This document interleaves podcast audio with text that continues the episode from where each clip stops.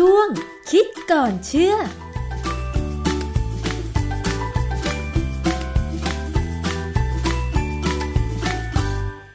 บกันในช่วงคิดก่อนเชื่อกับ ดรแก้วกังสดานนภัยนักพิษวิทยากับดิฉันชนาทิพไพรพงศ์นะคะ วันนี้ค่ะเรามาพูดคุยเกี่ยวกับความเชื่อ ที่เกี่ยวข้องกับ การระบาดของไวรัสโคโรนาสายพันธุ์ใหม่ 2019 หรือโควิด -19 กันนะคะ เพราะว่าตอนนี้ค่ะ มีการแชร์ข้อมูลที่หลากหลายมากนะคะ ยิ่งโดยเฉพาะเมื่อมีการระบาดมากยิ่งขึ้น ก็เลยมีการแชร์ข้อมูลกันผ่านสื่อสังคมออนไลน์ จริงบ้างไม่จริงบ้าง วันนี้เราจะมาดูกันเป็นเรื่องๆไปเลยนะคะ ว่าอะไรจริง อะไรไม่จริง ควรเชื่อหรือไม่ควรเชื่อกับอาจารย์แก้วค่ะ อาจารย์คะ มันมีความเชื่อ อย่างเช่นข้อมูลแรกที่บอกว่าการฉีดคลอรีนหรือแอลกอฮอล์ลงบนผิวหนังจะฆ่าไวรัสในร่างกายได้ อันนี้เข้าใจถูกหรือเข้าใจผิดคะอาจารย์ อันนี้เข้าใจผิดนะฮะเพราะว่าคลอรีนเนี่ยถ้าอยู่กับน้ำเนี่ยฉีดไปบนตัวเราเนี่ย มันกัดน้ำคลอรีนจริง ๆ ก็คือน้ำยาลบหมึกสมัยผมเด็กๆนะ เวลาเราใช้หมึกซึมเนี่ย เราเขียนผิด เราจะใช้น้ำยาคลอรีนเนี่ย ลบ มันก็จะด่างๆขาวๆมันกัดสีนะฮะหมึกก็หายไปเราก็เขียนซ้ำนะฮะเพราะฉะนั้นการใช้น้ำยาคลอรีนเนี่ยน่ากลัวมากบางคนก็อาจจะบอกว่าน้ำยาแอลกอฮอล์ก็ได้แอลกอฮอล์เจ็ดสิบเปอร์เซ็นเนี่ยคือมันจะไม่แสบแม่แล้วก็เย็นๆนะนะแต่ว่าแอลกอฮอล์เนี่ยมันทำให้ผิวแห้งค่ะ แล้วก็พอผิวแห้งมากๆเนี่ยก็ทำให้ติดเชื้อง่าย เพราะฉะนั้นสรุปแล้วเนี่ย การฉีดเหมือนกับตอนนั้นที่อนุสาวรีย์ชัยสมรภูมิอะมีคนเข้าน้ำยาเลยไปฉีดอะอันนั้นคนนั้นเสี่ยง หลายคนเสี่ยงมากเลยที่เขาไปรับการฉีด เพราะว่ามันไม่มีกระบวนการแบบนี้ยกเว้น เวลาเขาเข้าไปในห้องเฉพาะ ทั้งห้องปฏิบัติการเฉพาะเนี่ยเขามีน้ำยาเฉพาะสำหรับผิวคนเพื่อฉีดนะฮะอ๋อ เพราะฉะนั้นเนี่ย การใช้คลอรีนหรือแอลกอฮอล์70%ฉีดลงไปผิวหนังโดยตรง ไม่สามารถทำได้ เพราะว่าจะทำให้ผิวแห้ง แล้วถ้าผิวแห้งก็จะง่ายต่อการติดเชื้อต่างๆ ได้ด้วยนะคะ เพราะฉะนั้นอย่าทำ อาจารย์แนะนำยังไง ถ้าเป็นแอลกอฮอล์ควรจะเป็นเจลแอลกอฮอล์ใช่ไหมคะคือคือแอลกอฮอล์เนี่ยถ้าจะให้โดนกับผิวเราจะใช้วิธีเช็ดเอาก็เหมือนกับเวลาเขาจะเจาะเลือดนะก็เช็ดได้มันก็ไม่เท่าไหร่ แต่ถ้าทั้งตัวเนี่ยมันจะมีปัญหานะมันไม่ไม่สมควรทำเพราะว่าเรามีผิวบางส่วนนี่มันอ่อน แต่ถ้าถามว่าถ้าจะเป็นจริง ๆ สุดท้ายถ้าจะเป็นจริง ๆ เนี่ยแอลกอฮอล์ดีกว่าทนได้นะถ้าจะเป็นจะต้องคือคือบางกรณีเนี่ยที่เรามีความรู้สึกว่าเราโดนคนเอาน้ำลายมา ถมใส่หรือว่ามาพ่นใส่อาจจะไปเจอคนบ้าขึ้นมาสักทีนะไอ้อย่างนั้นเอาน้ำล้างแล้วแอลกอฮอล์เช็ดเนี่ยต้องข่าวนะต้องเสี่ยงต้องต้องแลกแล้วอะไรอย่างนี้ ความเชื่อที่สองค่ะ ว่าผู้สูงอายุมีความเสี่ยงในการติดไวรัส โคโรนาสายพันธุ์ใหม่ 2019 มากกว่าคนหนุ่มสาว อันนี้เป็นยังไงคะอาจารย์ คือความจริงเนี่ยคนก็คือคนฮะถ้ามีสุขภาพเท่ากันหมายความว่าเอ่อมีระบบภูมิต้านทานเท่ากัน มีความแข็งแรงเท่ากันเนี่ย จะหนุ่มสาวหรือจะแก่คือคือแก่ไม่มากนะแก่ถ้าหกสิบเจ็ดสิบเนี่ย มันก็เสี่ยงเท่ากันนะแต่ว่าคนหนุ่มสาวที่อ่อนแอ ไม่กินอาหารให้ดี ไม่ออกกำลังกายนอนดึกตื่นสายอะไรก็ตามเนี่ยนะกับคนแก่ที่ดูแลดีๆ เนี่ย ติดเชื้อกันเนี่ยน่าไปเจอเชื้อถ้าเท่ากันเนี่ย คนหนุ่มสาวก็อยู่ไม่ไหวนะค่ะ เพราะว่าจริง ๆ ตอนนี้ที่เราพบว่าสถิติเนี่ย คนหนุ่มสาวติดเชื้อมากกว่าคนสูงอายุนะเพราะว่าคนสูงอายุอยู่บ้านค่ะคนหนุ่มสาวไปทำงานนะ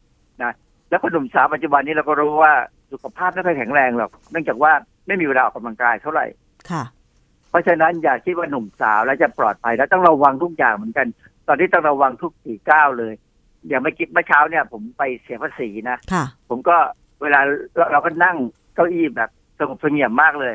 แล้วก็ของก็ไม่วางลงกับพื้น ไม่วางบนโต๊ะ คือเราไม่รู้ว่าบนโต๊ะไหนจะมีน้ำลายใครส่วนอยู่บ้างไหมพอจบปั๊บก็ทำอย่างรวดเร็วก็รีบกลับบ้านเลย อีกความเชื่อหนึ่งค่ะ บอกว่าเด็กไม่ติดเชื้อโควิด -19 อันนี้จริงหรือไม่คะอาจารย์เออไม่จริงแน่ๆเลย เพราะว่าข้อมูลที่เราอ่านเจอกันเนี่ยนะเด็กหกเดือนก็ติดง่ายนะฮะแต่ผมเพิ่งไปเจอข้อมูล เด็กหญิงจีนอายุห้าสิบห้าวันห้าสิบห้าวันนี่ก็เดือนครึ่งประมาณเดือนกว่าๆเนี่ยนะติดเชื้อ แล้วพอติดเชื้อเนี่ยอวัยวะภายในเขาทุกทำลายเกือบหมดเลยอันนี้ลงตีพิมพ์ในวารสาร Journal Infection Disease ต่อปี 2020 นี่แหละ วันที่ 17 มีนา คือเด็กเนี่ยระบบภูมิต้านทานยังไม่สมบูรณ์หกเดือนก็ไม่สมบูรณ์หนึ่งปีก็ยังไม่ค่อยสมบูรณ์ ต้องสองสามปีขึ้นไป แต่ถึงจะเริ่มดีขึ้น เพราะฉะนั้นควรเลิกวัฒนธรรมเข้าไปใกล้เด็ก ไปจับตัวเด็กไปหอมแก้มเด็ก ควรจะเลิกและต้องเลิกตลอดไปด้วย เพราะว่าจริง ๆ แล้วเนี่ยมันเป็นความเสี่ยงตลอดสำหรับเด็กเล็ก ๆ ที่ว่าคนชอบไป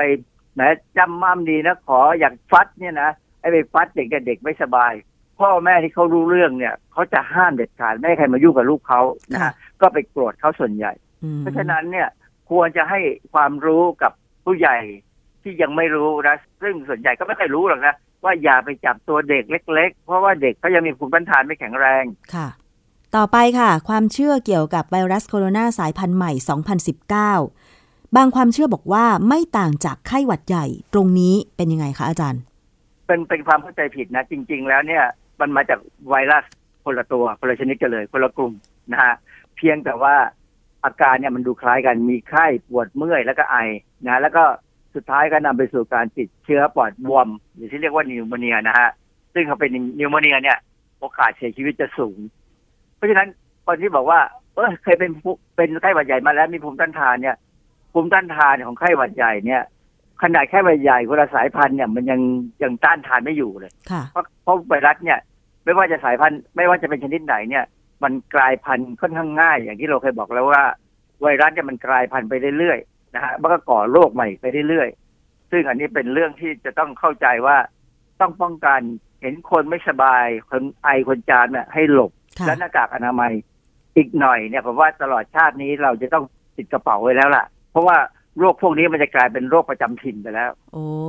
ค่ะ เอาละค่ะ อีกความเชื่อหนึ่งนะคะ ที่บอกว่าทุกคนที่ติดเชื้อโควิด -19 ต้องตาย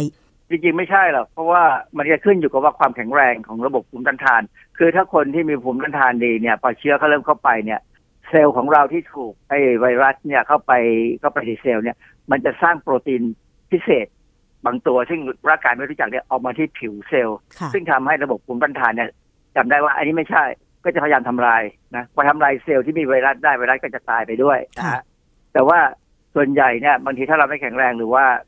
กินอาหารไม่ครบอะภูมิต้านทานก็จะไม่ดีค่ะ ง่าย ๆ อาหารห้าหมู่เนี่ย มีโปรตีนเป็นหลัก มีวิตามินเอมีแร่ธาตุสังกะสีเนี่ย ต้องให้อาหารมีอาหารพวกเนี้ยมันก็จะช่วยทำให้ภูมิต้านทานเราเนี่ยดูแข็งแรง ที่สำคัญคือเราเคยพูดเรื่องไวรัสเนี่ยมันมีมันมีสอง type คือ S type กับ L type ค่ะ S type เนี่ย เป็นชนิดที่ไม่ค่อยรุนแรง แต่ว่าพอไม่รุนแรงเนี่ย มันก็แอบแฝงไว้ในตัวคนไปไหนต่อไหนได้ แต่ถ้าเป็น L type เนี่ยจะเป็นแบบที่ที่รุนแรงเนี่ย มันอาการออกเร็วมากนะและคนที่วูฮั่นเนี่ยเขาโดน L type เข้าไป ซึ่งมันกลายพันธุ์มาจาก S type เพราะฉะนั้นเนี่ยตอนนี้เนี่ย ถ้าสมมุติว่าเราเกิดมี L type อยู่ในคนที่อยู่ในกลุ่มที่ติดเชื้อเนี่ย อาการของมันจะเกิดขึ้นอย่างเร็วและจะเริ่มไปอย่างเร็ว เพราะฉะนั้น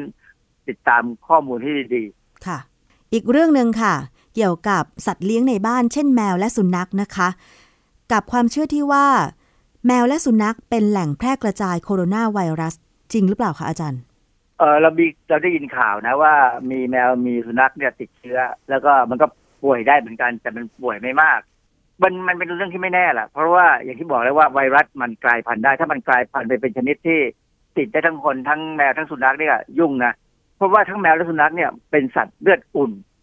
ในขนาดข้างคาวเนี่ย ยังเป็นที่สะสมเชื้อได้เพราะข้างคาวเป็นสัตว์เลือดอุ่น และสุดท้ายเนี่ย ที่เขามีปัญหาที่บอกว่าตัวลิ่นเนี่ย อาจจะเป็นแหล่งของเชื้อไวรัสได้ทั้งทั้งที่ไวไอตัวลิ่น มันเป็นสัตว์เลือดเย็นนะมันไม่ได้อุ่นอาจารย์เขาก็คะเลยไม่ค่อยเชื่อเท่าไหร่ เพราะฉะนั้นเราต้องระวังคือตอนนี้เลิกหอมเลิกจูบน้องหมาน้องแมวอะไรก็ตามเนี่ย เลิกได้แล้วนะรอให้มันจบ เรื่องนี้ไปก่อนค่อยว่ากันใหม่ แล้วก็เลี้ยงหมาเลี้ยงแมวก็ให้อยู่ห่างๆไว้หน่อย เพราะว่าเราก็ไม่รู้ว่ามันจะมีตัวอะไรทำให้มันติดได้ไหม ที่สำคัญคือ อย่าเอาหมาเอาแมวไปนอกบ้านดีกว่าค่ะ ต่อไปค่ะ เกี่ยวกับความเชื่อเรื่องของหน้ากากอนามัยกันบ้างนะคะ ตอนนี้มีความต้องการใช้หน้ากากอนามัยที่เป็นแบบใช้ทางการแพทย์ พอหาไม่ได้ ก็ไปตัดเป็นหน้ากากอนามัยผ้า หน้ากากอนามัย หรือผ้าหนาๆป้องกันไวรัสโคโรนาสายพันธุ์ใหม่ 2019 ได้เป็นยังไงคะอาจารย์ ก็บอกกันว่ามันไม่ได้ไม่ได้นะ แต่ผมว่าอย่างน้อยประกันเราออกน้ำลายได้เมื่อเช้าผมไปเติมน้ำมัน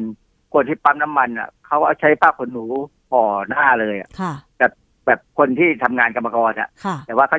คือผ้าขนหนูเนี่ยมันก็หนาดีนะค่ะแล้วมันก็ยังหายใจออกอือฮึผมว่ามันก็พอช่วยได้ที่สำคัญคือ หน้ากากผ้าหรือหรือผ้าขนหนูหรืออะไรก็ตามเนี่ยที่เราใช้กันเนี่ย ถ้าเราใช้อยู่เนี่ย อย่าเอามือไปจับมันค่ะ ถ้าจับเมื่อไหร่รีบเอาไปซักหรือไปทิ้งเลย ปัญหาของไวรัสตอนเนี้ยคือน้ำลายที่ติดมือแล้วไปติดปากไปติดจมูกไปติดตานะฮะค่ะ มันไม่ได้มันแทบจะไม่ได้มากับอากาศเท่าไหร่ค่ะมันมากับพื้นสัมผัสมากกว่า แต่ว่าก็อย่าไปประมาทยังไงก็หลบคนเป็น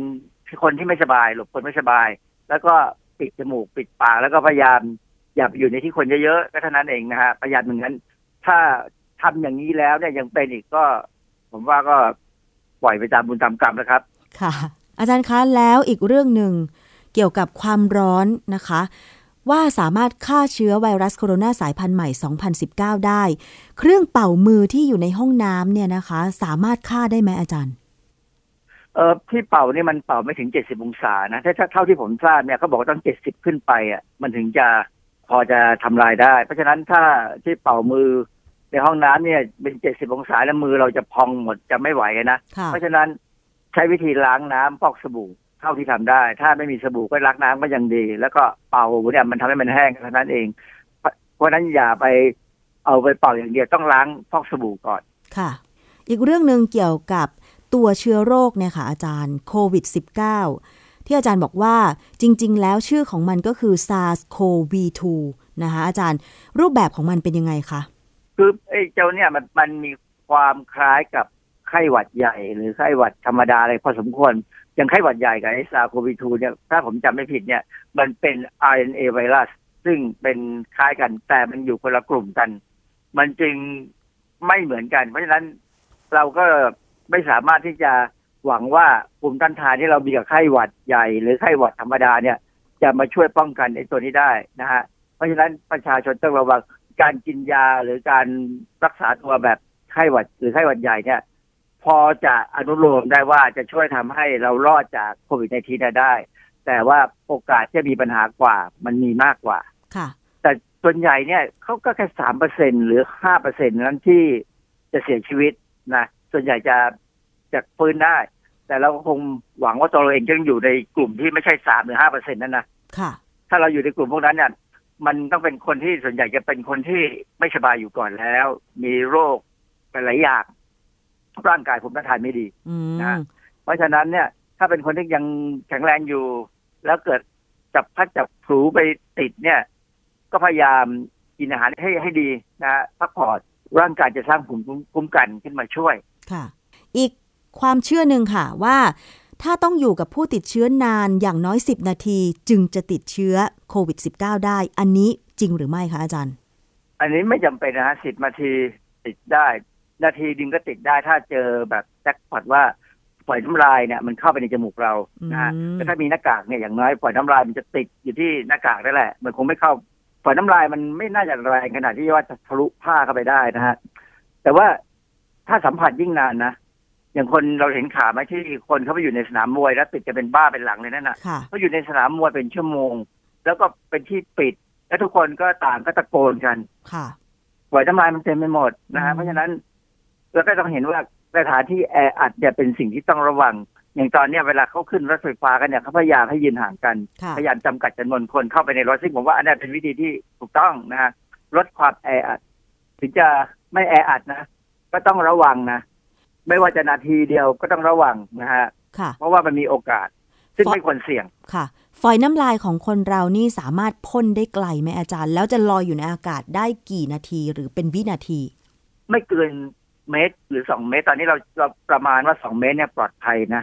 แล้วมันลอยอยู่ในอากาศได้ไหม ขนาดไหนก็อาจจะสักสามสี่นาทีอืมเท่าที่ผมดูข้อมูลที่จับจับดูเนี่ยนะ ประมาณสามสี่นาทีเพราะว่าฝอยน้ำลายมันก็มีน้ำหนักมันค่อยๆตกลงไปตามแรงโน้มถ่วงเนี่ย เพราะฉะนั้นก็สามสี่นาที ดังนั้นเนี่ย เวลาเราเดินไปไหนเนี่ย เราต้องมองข้างหน้ามองไปว่ามีใครไอจามไหมหลบค่ะ